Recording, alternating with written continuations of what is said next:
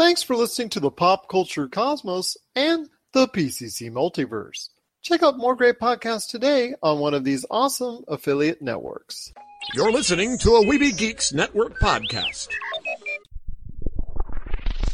You're listening to the ESO Network, your station for all things geek. The Tangibound Network. Check it out. TangiboundNetwork.com. Listen to this show, the latest episode, every time. A proud member of the Gonna Geek Network. The opinions expressed are those of each individual. Check out all the other geeky podcasts over at GonnaGeekNetwork.com and get ready because geekiness begins in three, two, one. On this week's episode, the peacock struts its feathers. Major changes to Gamescom and Comic Con.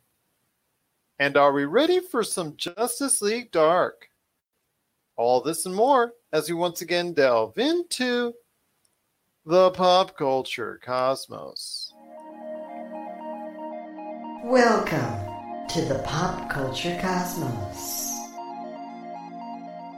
And we're back with another episode of the Pop Culture Cosmos. This is Gerald Glasser from Pop Culture Cosmos, Game Source, the Lakers Fast Break, and Inside Sports Fantasy Football. We truly appreciate everyone out there listening to all of our great shows. But it wouldn't be a Pop Culture Cosmos without my good friend. He's our own Artemis Fowl of Pop Culture Cosmos. You got to check out what he's doing today at popculturecosmos.com. Also, his great show, Topic Ocalypse, and of course, his awesome book, which you can get today on Amazon or Barnes and Noble. Congratulations, you suck. It is my good friend. It is Josh Peterson. What's up, man? What's up? What's up? I'm uh I'm just chilling, man, chilling, doing a little uh little podcasting. I have been reading about Artemis Fowl, and uh, I mean I didn't read the books, but I have been reading about his journey to Disney Plus, and I am uh, curious to see how that does. As am I, my friend. It is going straight to digital now. It is bypassing the theaters, similar to what we're seeing with Trolls World Tour, My Spy, and a couple others. Disney has decided in one of its many reshuffling number of movies, what's coming out, when is it coming out. They've decided to go ahead and forego the theaters for Artemis Fowl. I think they should do the same for New Mutants, but they are going to go ahead and put Artemis Fowl straight to Disney Plus in the middle of June. So looking forward to that and seeing how that will run, seeing how that will play out. But I wanted to ask you, as we're starting to see a little bit more movies being just you know just biting the bullet and sacrificing the dollars at the box office and this is something you and i have talked about in recent episodes and we're going to be talking about it again i don't think it's always the right move trolls world tour it won't ever make up the entirety of what it would have made at the box office and then going to digital but it's still with its record numbers still doing fairly well and it's going to recoup some of those losses do you see the move as a good one for Disney when it comes to Artemis Fowl? Uh, I mean, I don't know if I'd say it's a good move. I know Artemis Fowl is based on a really popular series of novels that a lot of kids are familiar with. I see it more as a necessity than anything else. Like it's one of those films that has been, you know, they, they've talked about it for a long time. There is, you know, an, an audible hype over this film. And I just, I don't know if holding off on it and waiting to release it because they're going to have a bunch of big films hit in theaters as soon as theaters reopen. And I don't know if putting Artemis Fowl in the midst of that is a great idea. So it looks like Artemis Fowl is going to Disney Plus, bypassing the theaters. I'd like to see, and as we mentioned this before, if you want to go ahead and check back with one of our previous episodes a couple weeks ago on the reshuffling of the decks of many of these Disney films, don't even have a release date anymore that had one that got taken right off the board by Disney. And one of those movies is New Mutants. And New Mutants, I think, should go ahead and follow suit because that's been something that's been delayed and delayed and delayed. That any fan interest in the property has probably just come and went.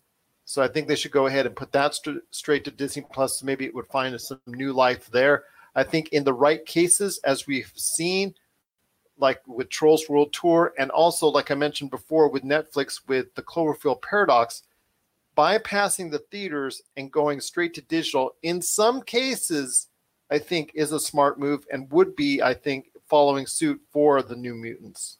Yeah, I'm confused why they don't just put it out on Disney Plus or even on on FX because it is something that Disney sounds I it makes me wonder if they have special plans for this movie because it's one of those things that just has been, you know, th- it's been kicked to the curb so many times and there's so many things that have prevented this from coming out. And it feels like it would just be something that would be great to put out on Disney Plus as opposed to putting it into theaters because it doesn't really sound like Disney has a lot of faith in it anyway. So why not just put it out there? I agree with you. It's just something just put it out there at this point. I think there's a it's a lost cause. We saw with Dark Phoenix what happens when you are stubborn enough to try and continually think that you can put this movie out and people will actually watch it. I mean, some of the Fox properties that they have or that they were given in this Fox Disney merger have just truly been lackluster at the box office, and I think it was probably in their best interest to go ahead and send it straight to Disney Plus, so it feels more special.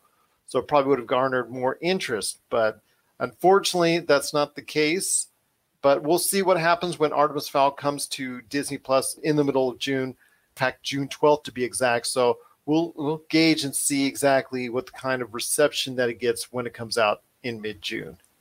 But we are going to have a great episode. We've got a lot of things to talk about today. We're going to be talking about Gamescom, Comic Con, Justice League Dark, the Peacock Network. We're going to be talking about all that stuff. Plus, we also got two great guests coming up in Noah Ian Fine talking a little bit more retro gaming. And also, as well, in the second part of her April TV update, it's Jessica Boggs from the TV Ratings Guide.com. So she's going to be by talking about the TV scene going on right now with all the ratings and everybody staying home and whatnot. So glad to hear her once again on the show. But my friend, I wanted to ask you this 51 years, my friend, of Comic Con comes to a screeching halt. It gets canceled. I think that's probably one of the biggest news items of the week. Comic Con, a something that you and I look forward to, to seeing all the events, seeing all the different halls, to see the different presentations, all the shows, all the movies, all the hope that these fans have, and all these these productions have when they go ahead and talk about their great projects, unfortunately, has gone by the wayside because Comic Con is canceled for this year. Yeah, I mean, it doesn't surprise me. It is something that needed to happen, obviously. But at the same time, like, I'm curious, is it, did they say it was going to go digital or are there, you know, are the people who are going to attend, are they going to do some kind of digital presentation or is it just gone completely? At this point, there's been no indication of any type of digital event. They could change their minds. They could make something special out of it. We'll have to wait and see. But at this point, it's been just wiped off the board completely until next year. I hope that they're going to follow the lead of Gamescom. Gamescom is also, as far as a live venue, is canceled, but they are having a digital event over the course of a few days later this year. So I'm looking forward to that because there's still going to be a lot of great presentations there. And I think a lot of game announcements will still be taking place and we'll still be able to see a lot of good trailers and all that, especially the European markets, which have really embraced the Gamescom atmosphere. They're still going to go ahead and be a part of this great digital event for Gamescom, even though the live event, which approaches 200,000 individuals on a normal any given year, unfortunately is going to not take place this year. But with Comic Con, I've not heard anything yet as far as digital wise. So I'm hoping that there will still be because just imagine if they were still even to host a digital event, all the trailers and all the type of things they could do within that environment still and create a nice and actually truly cool video event. Well, I mean, that's what Comic Con is known for. It's known for all the trailers and all the star, the Marvel stars coming together, Supernatural, Warner Brothers, whatever it might be. All these people coming together, the exciting new announcements, the new shows from Net Netflix. Like, there's all these these things that happen, and this is probably a, a really bad time for comic book retailers too, because they're the ones that kind of make a lot of money at these trade shows, especially Comic Con, because it's so huge. And this is a you know, with the news that Diamond Publishing is no longer putting things out, Dark Horse is not going to be doing things till they're able to print that print and distribute again. Marvel has been canceling so much; it's making it's not just a bad time for the film industry, but this is also a bad, you know, announcement for the comic book industry in itself. But I will say this, my friend, you, you didn't hear as far as the latest updates from these distributors. DC is going to find its own distributors and might start sending out comic books back to comic book vendors as early as late April. And with Diamond, Diamond hearing that and hearing that news stated, you know what, we're going to go ahead and reevaluate things and start sending out things possibly as early as mid May. So by mid May, we could have things as far as from a comic book standpoint and a distribution standpoint, somewhat more realized. I'm not going to say back to normal because nothing's going to be back to normal for quite some time. With a comic book distribution, looks like some distribution type battles are going to be set up between DC and Diamond, and that could mean that new issues and new episodes could be on their way soon to, to comic vendors worldwide, which would be great. Which, again, like you said, would be something that would be helpful if promoted properly on a Comic Con video type format. Well, it's funny. This thing with Diamond is really a, an issue they created for themselves. You know, I don't know how, you know, I get it. You know, the COVID thing is serious. They don't want their employees getting sick or whatever it is, but they're really they're working in their their warehouse. You know, they're they're pretty isolated. All they're doing is shipping comics out. So I mean, I'm I'm curious how much thought went into the decision not to distribute. Now they've created a, a, a, trade war with one of their biggest clients. So it feels very weird to me. And I'm curious how much thought went into that whole, you know, that whole process. But it's just kind of ironic now that they are now in a in a bidding war, I guess, with because of something they did.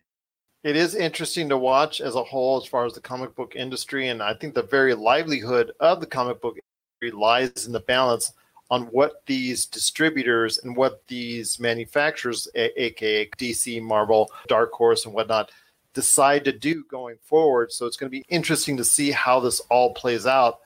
But as a entity, Gamescom is going to become digital for this year, and Comic Con, as of now, which I'm hoping will be changed, will go to a digital event. And if it does change to that, we'll update you as soon as we can right here at the Pop Culture Cosmos. What are your thoughts out there on Gamescom, Comic Con, and everything we've talked about so far? Give us a heads up. PopCultureCosmos at yahoo.com. You're listening to the Pop Culture Cosmos. You've heard others, but nothing could prepare you for the shameful stupidity that is the Jock and Nerd Podcast. Hear Imran. So if you offend everyone at once, it all it's a wash. I've covered everybody. Anthony. Sorry, I was texting. Say that again. And Rug Boy. Yeah, whenever there's a snowstorm, my Slack hole tightens up. As they talk over one another. Just exactly uh, the same as, the as Terminator. Terminator. We're talking over each other. It's fine. Sorry. Swear and ask you for money. Just give us the money. Witness the hubris as they claim to be the world's authority on comic book movies. Who's that? Never said that. You've never said that. Who cares? A jock said that. Comic book, TV, movie reviews, news, and whatever they choose. Available on Apple Podcasts, Spotify, and wherever you find your favorite podcasts. The Jock and Nerd Podcast. It can't be silly, goofy fun. Seriously, people really listen to this. Uh. Jock and Nerd. Well, my friend, I wanted to ask you real quickly about Peacock. It's kind of up. It's kind of like in a beta stage right now. There's certain users allowed for, to go ahead and, and already see and use the service right now. All the stuff they're talking about as far as a pay service, and then they've got a free option. Those I don't think are up quite yet, but they already started debuting teasers and trailers for some of their shows. And let me give you a listing of some of their new shows that they're talking about. Revised Saved by the Bell, Punky Brewster, Psych 2 movie coming out. AP Bio is coming out for another season. Angelyne, which is going to be a, a limited series. Brave New World, which Alden Ehrenreich from Solo, a Star Wars story, he is going to be a part of it. It's not a overwhelmingly impressive lineup. It's not an overwhelmingly interesting lineup. I think basically Peacock is going to try and whatever they have in the queue, whatever they have in the library as far as NBC and Universal stuff already that they can feed off of is what they're going to rely upon. So I want to ask you, eh, like Peacock is out pretty much in the same month as Quibi, and both these startups are coming out at a time where there's a lot more eyes on it. But the problem is once everything gets back to kind of a normalized state or whatever the new normalized state is going to be, are the eyes going to be on Quibi and even more so Peacock, especially with HBO Max coming out. So I've actually read a lot of interesting reviews about Quibi, and from what I'm gathering, a lot of people don't like it. They like it kind of contradicts the whole binge culture. Like you can't sit there and watch an entire show and really feel like you got anywhere with it. So that's like the as far as the reviews I'm reading from IGN and Polygon goes. As for Peacock, I think they're relying heavily on their catalog of past shows, right? Because sign that you know, a show as big as Seinfeld, right, is something that they are kind of banking on. I'm sure they have, you know, they have the Seinfeld writers lined up for something. They're probably trying to get another season of Seinfeld put on. And they're really, I think, right now, as far as new content goes, they're kind of really banking on nostalgia. And that's something that we've talked about a lot. Is nostalgia enough to put the wind into the sails of a new streaming company? I guess that's the biggest question here. And then you also got to talk about whatever they have in their library, the Fast and Furious movies that they've actually shown as part of their, their trailer, trying to hype it up. I think they have The Office back, if I'm not mistaken, from Netflix. I think if that's where it goes, I think that's one of their big foundational pieces because The Office proved to be such a huge foundational piece for Netflix. So that's something that they want to go ahead and entice people to come in. But their new stuff, their new movies, their new shows, I know some of them have been delayed because of what's going on with coronavirus. And same thing for HBO Max. HBO Max, when it comes out and when it debuts later this year in a not too distant future, that also will have shows that they were planning on going ahead and being at launch that are not going to be at launch because of COVID 19 and all that. But I'm just not impressed what I see. So I'm not sure I want to go ahead and put any or invest any money into it. I'm curious though. One of the things that they are doing that is smart is they're offering a free portion to give you a taste of it before you decide to go ahead and you know what I want to go ahead all in on everything that they've got at Peacock. So I asked my friend, offering a free service along with a premium service, is that a good idea for Peacock? I think it's a good idea outside of a just a normal 14 to 30 day trial. Something I wouldn't mind trying out. It, it, I'm intrigued enough by it, and if they're putting new content on there by writers from shows that have been successful, it's something I would definitely be interested in checking out. But you know, at the same time, like, what is it that's going to pull me in and lock me into Peacock as opposed to me just jumping services when I want to watch something? I think that's the big question that a lot of these streaming services need to ask. And with Peacock, they they really are banking on people wanting to watch continuations of old shows and are they going to have the whole back catalog of saved by the bell on there what is what does this all look like you know it, it's what is it that's going to keep me enticed with peacock like once my 30 day trial is over what's going is there enough content to make me even want to pay for a month of it well it's not even going to have a, a i don't think well may i'm sure well the premium will have some type of trial but you got to remember this peacock said it's going to advertise tiers and one of the tiers is a free tier. So there will be content always available on this free tier that you can access at any time for free. But they'll also have, of course, a lot more to offer with a premium tier, which I think, like you said, we'll have some type of free offer. But uh, they're promoting that you can go ahead and just stay on Peacock whether you don't want to pay for it, period, or you want to go ahead and invest into it as a service.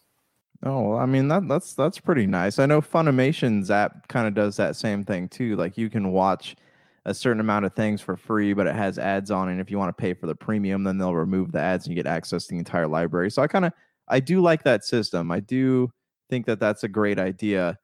But again, it's also, you know, what is going to make me want to pay for the premium? That's you know, I'd love to see like a list of everything coming out on the Peacock so that I can kind of see hey is, is it something i want to continue paying for is it something i just want to sit around and enjoy the the the free trailers or is it something are they going to release something that's premium only and that's going to make me want to pay for the premium after my 30 day trial is over see that's something that hbo it does very well you know after your 30 day trial is over you can't unless you're logging in with a different email address or different account you can't have a free 30 days over and over again they know like where the IP address is and what email addresses are being used. So when there's something like a season two of Westworld or season three, you have to pay for that month. So I think that's kind of a clever ish idea. Hmm. How would you know about this, sir? Hmm. Been trying the system per se? Yeah, a few times, man. Uh, Game of Thrones, Westworld, and His Dark Materials, all these shows I want to watch. Well, fair enough. That's the options that are out there for you for people who are interested in looking more into Peacock. Like I said, it's I think in a beta stage, some users are actually going ahead and getting a chance to check it out right now. I'm sure that's going to be rolling out a lot more in the coming days, but technically it is kind of out right now. So it is Peacock. And again, if you want to check out some of the new shows that they have, the trailers that we've shown on our Pop Culture Cosmos social media on Facebook, you can go ahead and check out there. Again, if you're interested in Saved by the Bell and Punky Brewster sequels, revising of these shows, Brave New World, that movie coming out, uh, the Psych 2 movie, AP Bio, Angelyne. It's not an overwhelmingly impressive lineup that's now available launch, but then again, if it's something that you're interested in, they do have Universal behind it, so you're going to be seeing a lot more Universal projects coming to it. And you know, if you're interested in the Jurassic Parks, the the Fast and Furious, I know they're going to be pushing those down the line. So as you see more and more properties from NBC Universal come to the Peacock network, it's going to be interesting to see how that plays out and how that shapes up in comparison to the success already 50 million plus viewers for Disney Plus. You've got Hulu out there, you've got Quibi, who's also a new entity trying to struggle to get into this marketplace, and of course the big boy Netflix out there. So it's going to be interesting to see how this relates to what's going on within the realm of the streaming marketplace.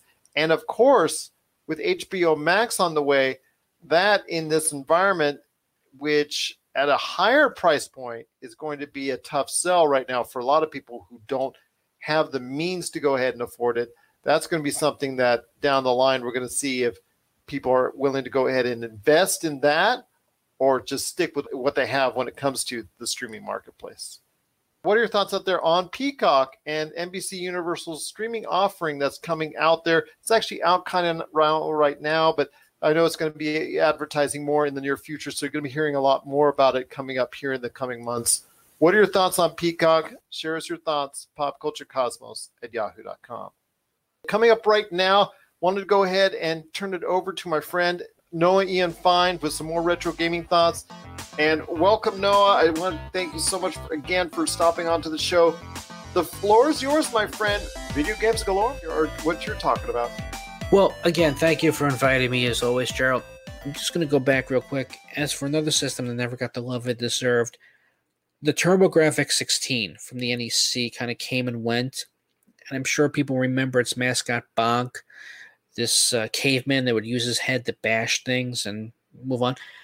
Bonk never got the credit he deserved, but eventually, after TurboGrafx came and went, Nintendo did purchase the library, and there were Bonk Nintendo games and uh, a Super Bonk that was on Super Nintendo and eventually on GameCube.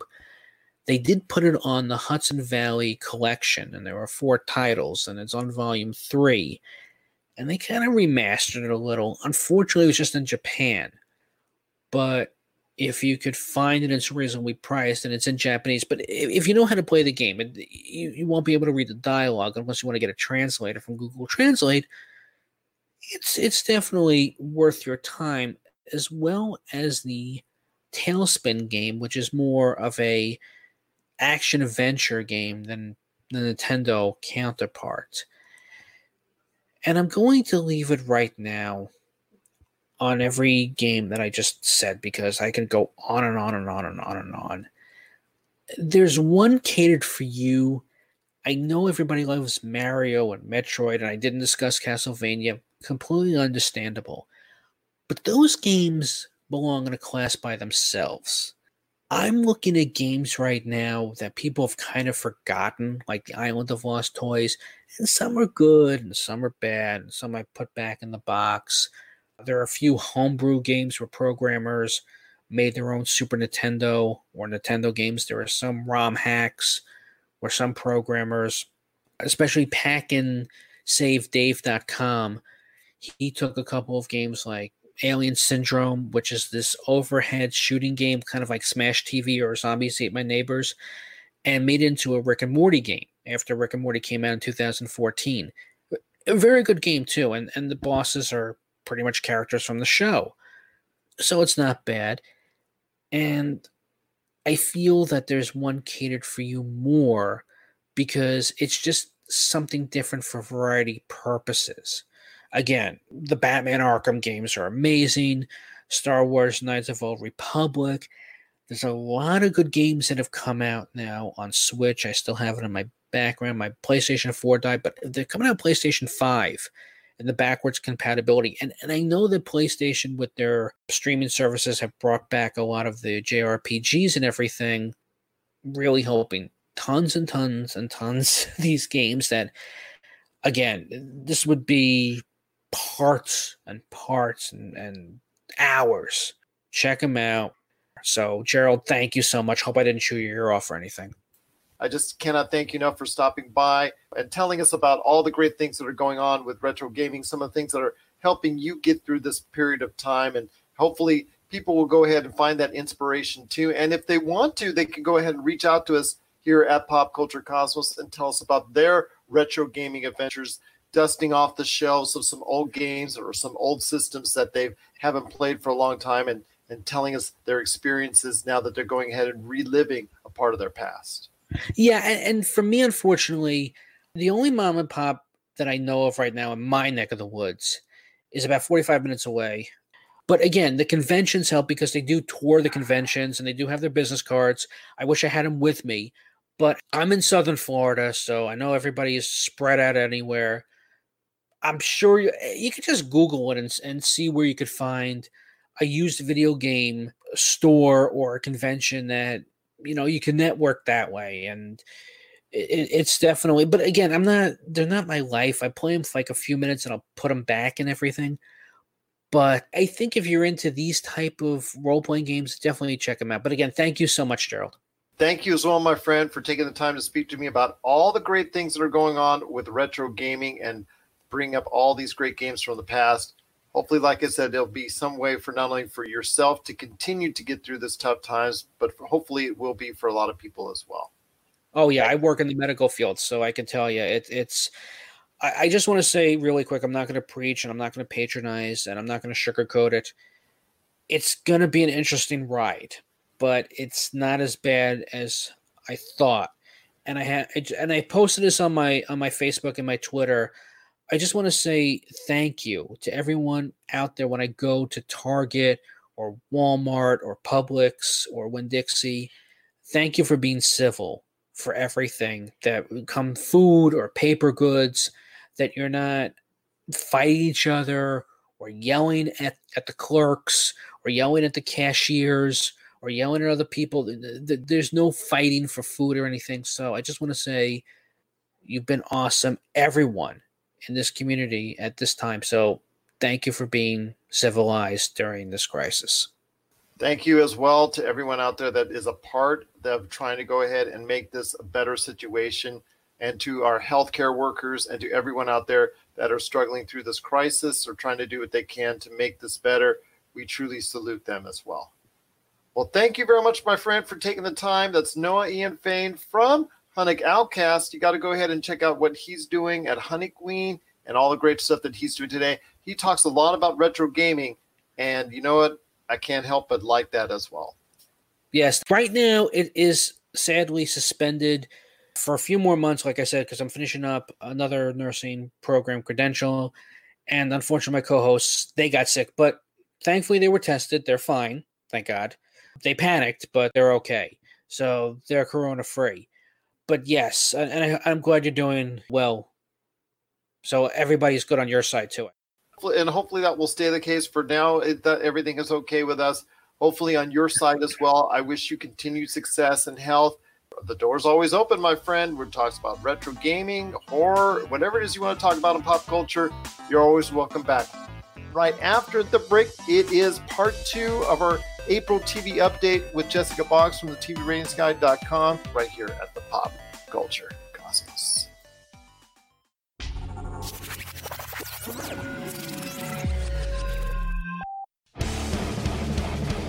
Get ready for Kittie Origins Evolutions, the latest documentary from Rob McCallum. Thrusted into heavy metal stardom as teenagers with their debut release, Kittie has thrashed and conquered the heavy metal world for the past 20 years. Kittie has defied industry norms, fought back against women in rock stereotypes, and inspired generations since they appeared. And now, for the first time, they've decided to share their untold story. Generously peppered with archival footage shot by the band, this film gives you an honest and brutal look at what it takes to survive in the music industry. Order the DVD, Blu ray, and live CD triple pack that features recordings from throughout their 20 year illustrious history from RobMcCallumFilms.com. RobMcCallumFilms.com, your place for awesome stories about awesome people and films worth watching.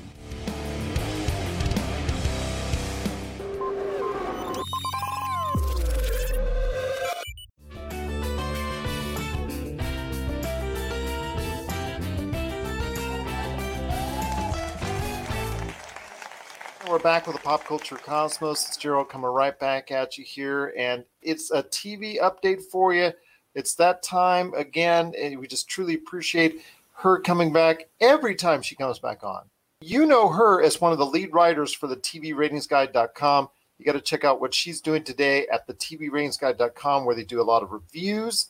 Cancel Renew Index, they've got a great one for each and every network out there plus all the great stuff that they're doing as far as their original content and so much more. It is the TVRatingsGuide.com. It is my good friend, Miss Jessica Boggs. And Jessica, great to have you back on the program one more time. A lot of stuff going on when it concerns everybody staying at home. They're watching a lot of stuff out there. So I'll first hit up CBS because I think that's the one that's most topical at this point in time. God has not been so friendly to God Friended Me. Yes, God Friended Me got canceled after two seasons, which is a rare season two cancellation for CBS. And that's something disappointing. I know that they're going to have a two hour finale, is what I'm told, I believe, later this month. They almost did that with Hawaii Five O, and it only ended up being one hour. Yeah, that's that's so weird because they were advertising it for Hawaii Five O for over a week, two weeks, that it was going to be a two hour finale. And I think my house, outside of myself, because I really think the show is just formulaic, even though it's on the beautiful islands of Hawaii, which I just truly enjoy. I think it's really cool there. But it is still a formulaic show. It was still promised, it seemed like on social media, because my whole family called and they gathered around expecting a two hour, and it didn't happen. So I want to know why that they spaced out the finale over two episodes in two weeks as opposed to what they were promising in a two hour. Where where was the mix up? Because their site still indicated that it was supposed to be a two hour episode. It was kind of like a bad timing, really. And I don't know how they decided to edit the Hawaii Five O finale over two episodes and convert it into one. I mean, it has happened before, but it's been rare. And I also wanted to say God Friended Me will end on an April 26th two hour finale. As of right now, because you don't know a CBS, because it might do the bait and switch again. But as of now, April 26th from 8 to 10, that's where they're going to go ahead and do a two hour finale because God Friended Me, I guess, after two seasons, is an early cancellation for them. Unfortunate for those fans, but it's something I guess that Sunday slot is a really hard slot to maintain and keep getting fans to go ahead and watch it. CBS has always had issues on the weekends. Yeah, it's always had issues at the 8 p.m. hour on Sunday. It's only like football inflated for the fall, and then it gets worse from there. Well, NBC, CBS, and also Fox, they all become reliant on the football ratings, drawing everything into those days. And once M- the NFL goes away for the off season, you actually see the amount of fans that are really intrigued with whatever products. And I see on the weekends with CBS, it's just been hard for them. They dump a lot of shows there at times. Sometimes they do try to go ahead and put a show for original content right there, but sometimes you see it become a dumping ground for some of their lesser successful shows. Well, yeah. And lately on CBS, it's become more of a syndication farm. I mean, you'd expect Friday to be a syndication farm, but their Sunday shows are doing much worse than their Friday shows. And that's something to think about because our Friday shows they have been somewhat of a mainstay for them because of what happens with Hawaii Five O and also Blue Bloods. Blue Bloods has been something that they've with a syndication, like you talk about syndication, so much for them depends on Blue Blood and what it does, because that is like really out there in syndication at this point in time. And then with Hawaii Five O, what is the real reason behind that as far as 10 seasons done? I it's it, it's not because of the ratings. You look at the ratings, and if you were like right now, if it, it was just a show that was still playing, you were automatically renewing that show. Yes, and the reason why Hawaii Five O ended this season is because there was actors that wanted to call it quits. Same thing with Supernatural. I think it was the lead actor, if I'm not mistaken. Alex McLaughlin. Yeah, he's you know he's one of the producers on so he just looks like he was mailing it in on the last few episodes because he just looks tired. He just looks tired. He just looks like he was going through the motions. So I, I can't say I blame him, but still, you have that type of successful show, and and it's really hard to follow for individuals like that. So I know some people there are probably a little bit disappointed that they didn't go ahead longer. I know a lot of fans are because it was a very successful show, even to the end of its days. Correct. And it has been a CBS Friday mainstay for quite a while now. And now that has been taking over. Its slot has been filled by Magnum PI, although Magnum PI is not doing as well. It's still doing pretty solid in the Friday time slot. Well, that was something that you and I had spoke about last year as being on the bubble. So it it looks like that. Yeah, I know it's not doing as successful as Hawaii Five O. It still has that Hawaii theme, but anything at this point in time in the right direction for it is is something good because again, it just solidifies it even more as being something that hopefully will stay on the air for years to come for fans of that show. But you know, this time last year we were talking about it possibly being canceled. In fact, it was looking and leaning more in that direction. Oh, correct. But the ratings, as far as it goes, from January onward, I'd been looking much better than the rest of the dramas, sans NCIS and FBI. I think it got a big rub from Hawaii Five O. I think when they had those joint shows together, I think it got a lot of rub from Hawaii Five O. And I heard in the near future that there'll be some guest appearances by Hawaii Five O stars on the show, so fans can still get their Hawaii Five O fix on Magnum PI in upcoming episodes. So that's some good news there. But there's still a lot more to talk about when it concerns the TV ratings out there.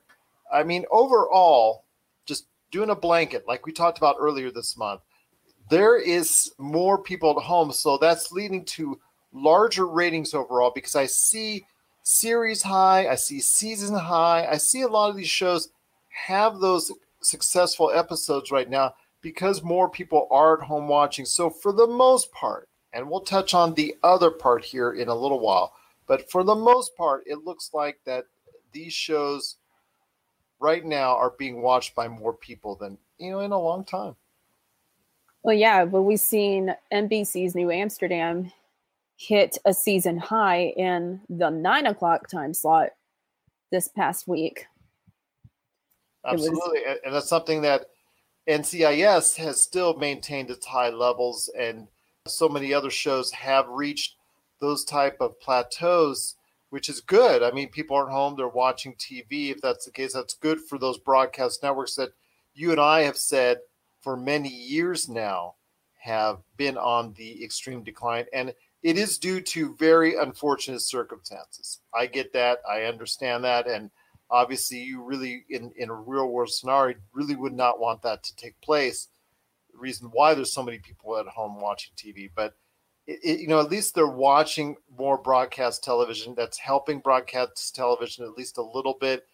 I know it's going to be a, what, a 12 to 24 month boost only as it will probably you know, by this time 2022 2023 probably go back down to whatever level that we were talking about before the crisis but at least for now it's a benefit to broadcast networks and also cable networks that are out there right now oh yeah and cable right now is getting the biggest boost of is seeing the greatest benefit of the ratings boost from COVID 19 at the moment.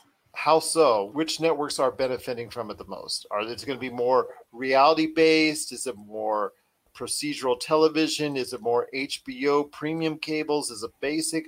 Who is trending the best? I, I mean, outside the news channels, because we know Fox, we know CNN. I see them regularly getting five, six million.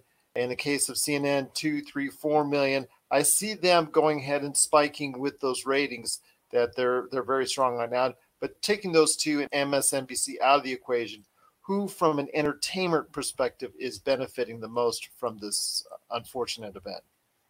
We know TBS is making a benefit, and we know that History Channel is seeing a boost right now, even though it's always been somewhat high rated.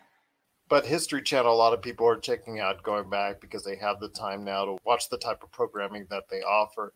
That's not a surprise. How about other networks like TNT or USA, some of these other general entertainment channels? I know USA is up there and FX and all that.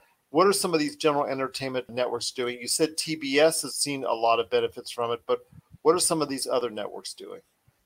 AMC is seeing some benefit from it with Better Call Saul going up about 700s from the last week. So it's still pretty steady. We know Discovery Channel's Street Outlaws is doing okay about that.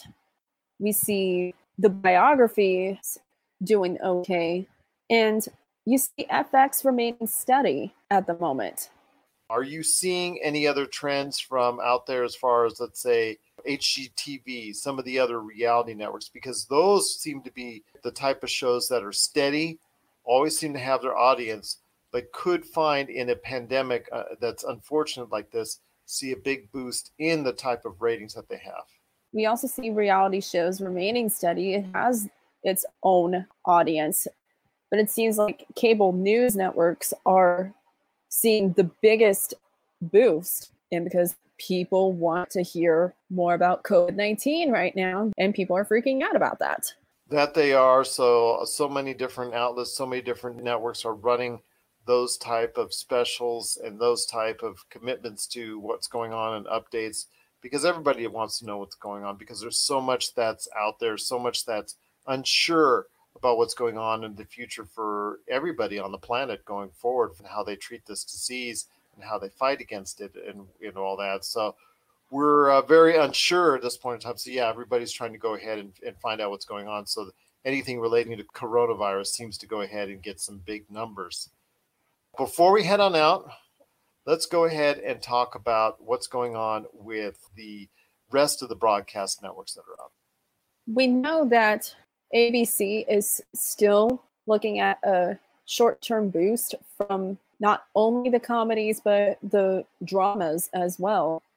Whereas the Goldbergs pretty much stopped its bleeding, even though it's down 25% this season.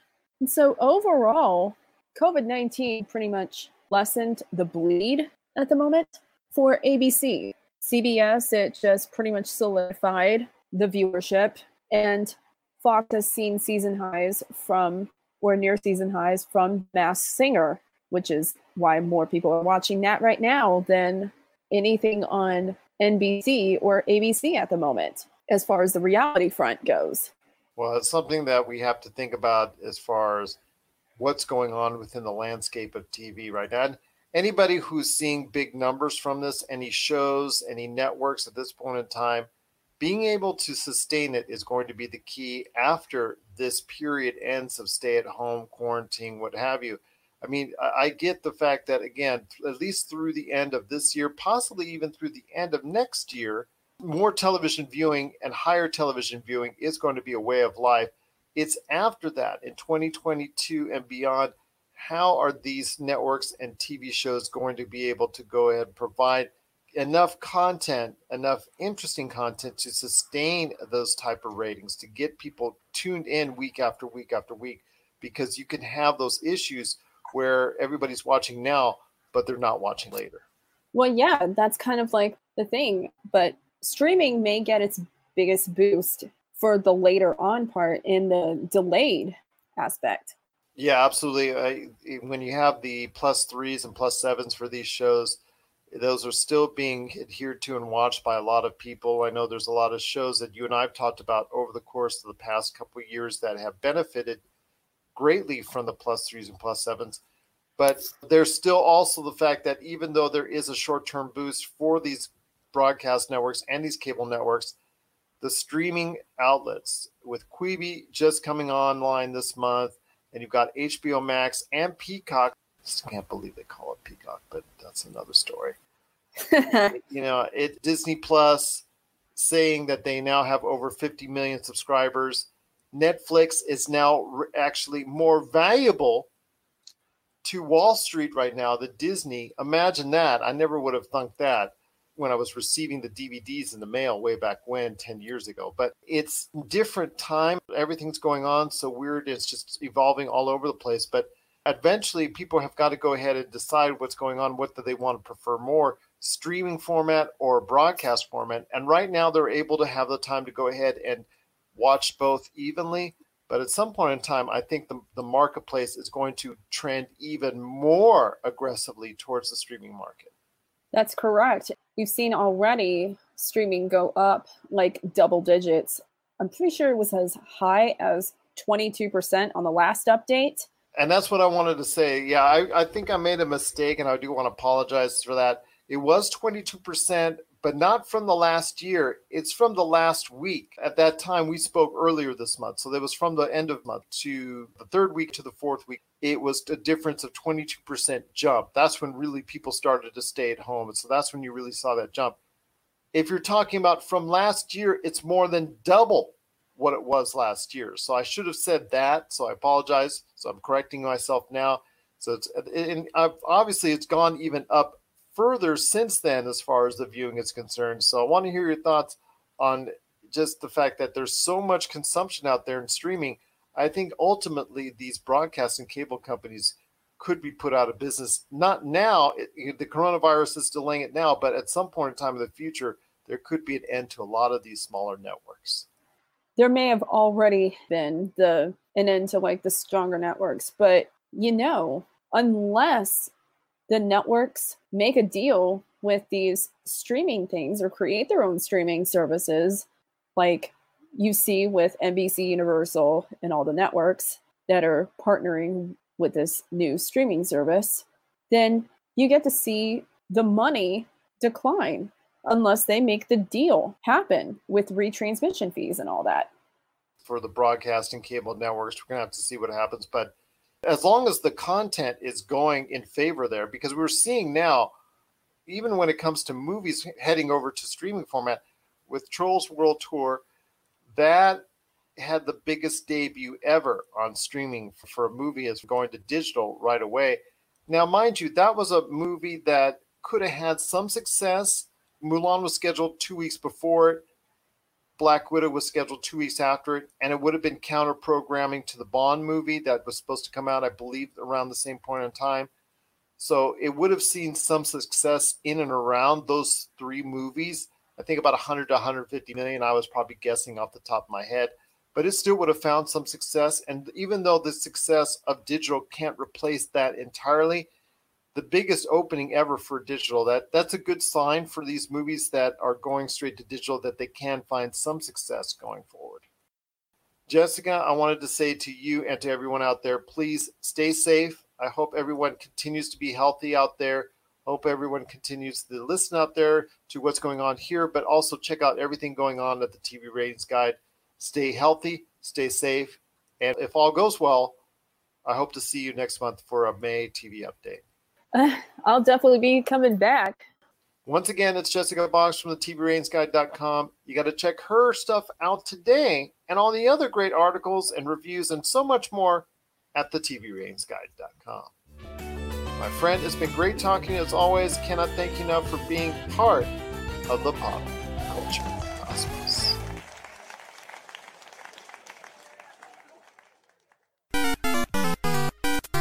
If you're tired of sifting through flea markets for rare and unique games, we can help. Retro City Games in Henderson, Nevada, only five minutes from the Las Vegas Strip, has all your favorite gaming staples, classics, and a wide selection of rare games with new stuff always appearing on our shelves. Come in and chat with Nicole or Doug about your love of games and watch as they help you complete your collection or find your childhood favorite. And don't forget, Retro City Games loves trade ins. So if you have any Nintendo, Super Nintendo, Sega, Xbox, PlayStation, or even PC games, come in and visit Retro City Games today. Welcome to the new metropolis of gaming, Retro City Games. And we're back to close out the show. It's the Pop Culture Cosmos. Want to thank so much Noah Ian Fine for sharing some more retro gaming memories, and also as well Jessica Boggs from the TV Ratings Guide for part two of our April TV update. My friend, before we head on out, I wanted to ask you real quick Justice League Dark. It's one of three projects with J.J. Abrams and Bad Robot coming to HBO Max. Something that I think a lot of comic book fans have been hoping would be materialized in some form or fashion as far as a structural TV series. This is something that we've seen with other fan favorite comic book series in the past year with The Boys, with The Umbrella Academy, and so forth that we've seen over the course of a year that have been very successful on streaming outlets. So I want to hear your thoughts on a Justice League Dark as it comes to HBO Max.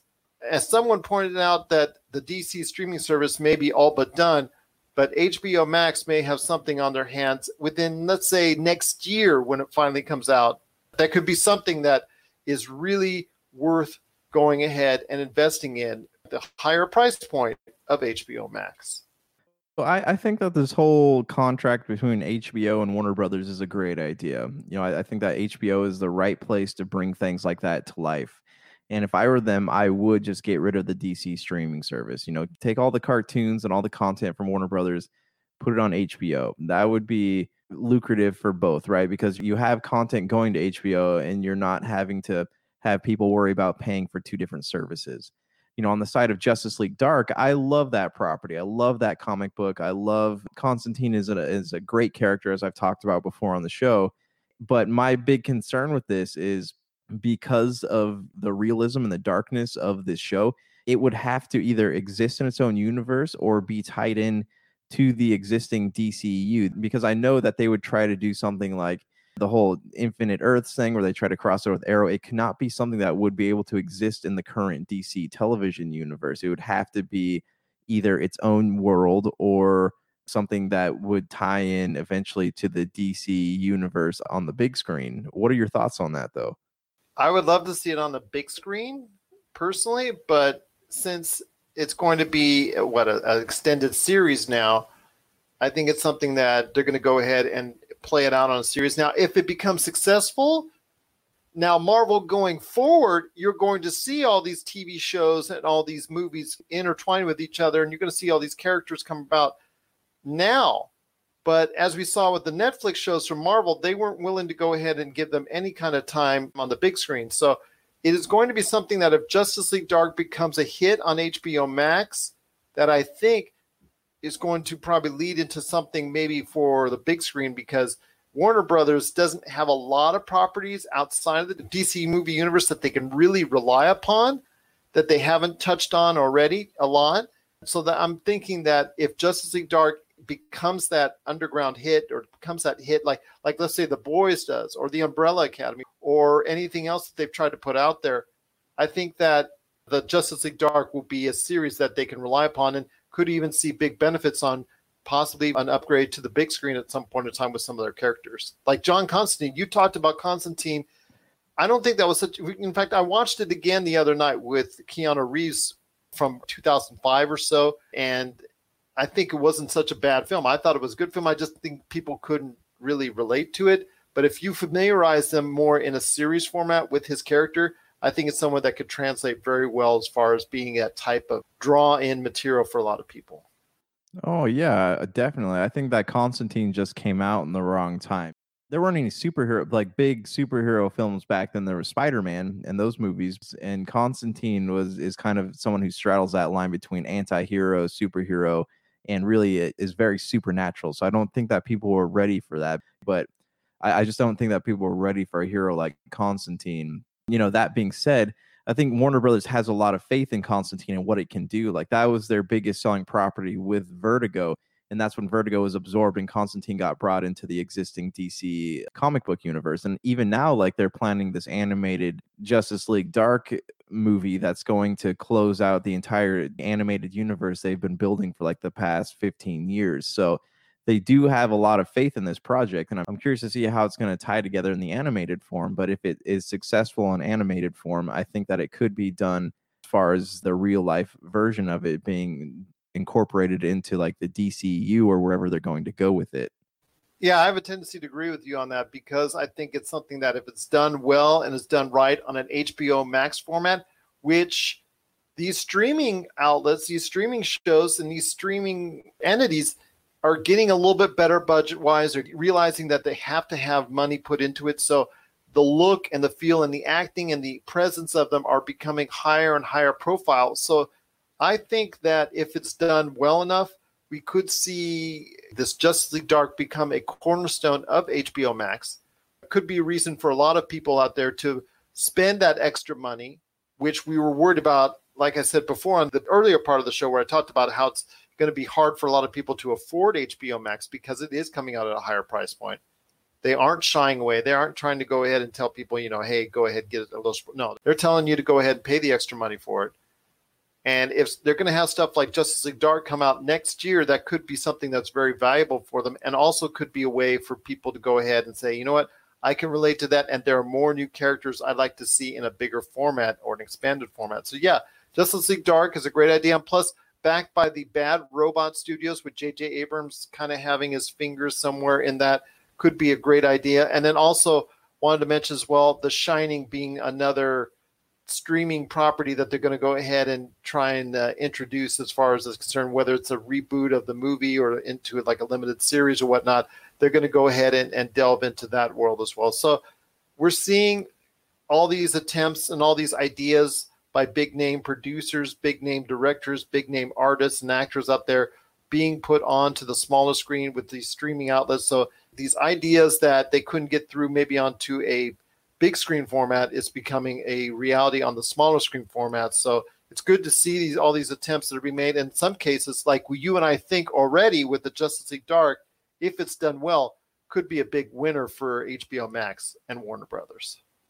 Yeah, and it's also like it's a great way to tell this type of story because Justice League Dark is something that has many many facets, many angles, many layers to it. These characters Swamp Thing, Constantine, Etrigan the Demon, I think his name is. Like there there's a lot of layers to that story and a lot of layers to those characters. So I feel like that would take a long time to develop and I'd rather see it, you know, over the course of like 10 to 12 episodes as opposed to a, a one and a half to two hour movie. I think that could work really well.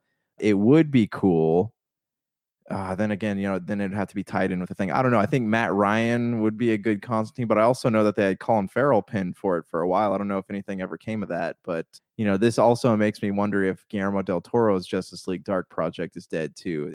This is a property I really, really like, so I just want to see it taken care of. What are your thoughts out there on Justice League Dark heading along with a couple other projects from J.J. Abrams' Bad Robot Productions?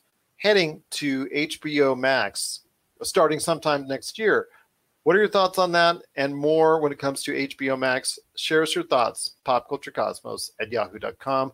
Also, as well, Pop Culture Cosmos, Humanica Media, and Game Source on Facebook, Twitter, and Instagram as well. Well, before we head on out, just want to go ahead and say thank you again for listening to all of our shows. It's going to be a great week coming up here at the Pop Culture Cosmos. If you want to check out also as well on our Pop Culture Cosmos, everywhere you get your podcast, the Lakers Fast Break shows. In fact, we've got a special NBA 2020 mock draft coming with not one, not two, not three, but four great NBA draft experts. We're all going to do a mock draft from 1 to 30. We're looking forward to it. That's going to be coming up this week. Inside Sports Fantasy Football, we're also going to be doing a special NFL draft episode. So look forward to that. More great Lakers Fast Break episodes and more coming this week to the Pop Culture Cosmos channel and also the Lakers Fast Break channel and Inside Sports Fantasy Football channel separately on their own podcast outlets. My friend, it's been a great episode. Cannot thank you enough for hanging around. Another episode this week. Any last thoughts on the way out? Yes, I have been playing the Final Fantasy VII remake, so I'd love to chat about that uh, on our next episode. I had actually thought about that. In fact, that's what I was going to try and talk about last week on a pop culture cosmos. But you know what? We'll save it for Friday's show, the PC Multiverse, because I know that's been a hot topic of conversation out there. Plus, the scarcity of PlayStation 5s that could be happening upon release. So, that's something also a lot to talk about as far as our PCC Multiverse, but other great pop culture subjects as well. So, I'm looking forward to it, my friend. Cannot wait to see you on Friday for the next episode of the PCC Multiverse. So, for Josh Peterson, this is Gerald Glassford. It's another beautiful day in paradise right here in the Pop Culture Cosmos. We thank you for listening. And here's hoping you have yourself a great day.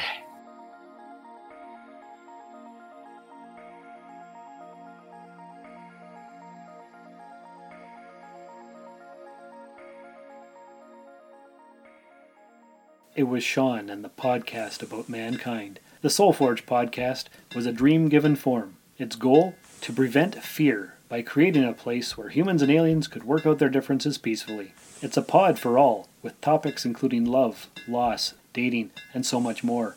Humans and aliens wrapped in the ESO network, all alone in the night. It can be a dangerous place, but it's our last best hope for peace. The year is 2020. The name of the place, Soulforge Podcast. You're listening to a Weeby Geeks Network podcast. This has been a broadcast of the ESO Network. Be part of the crew and help support our shows by donating to our ESO Patreon or by shopping through Amazon.com or the TeePublic store, which can all be found at www.esonetwork.com. The ESO Network, your station for all things geek. Tangent Bound Network. Let your voice be heard. TangentBoundNetwork.com. Thanks so much for downloading the Pop Culture Cosmos and stay tuned as more great podcasts are on the way. Thanks again for listening to us here at the Pop Culture Cosmos.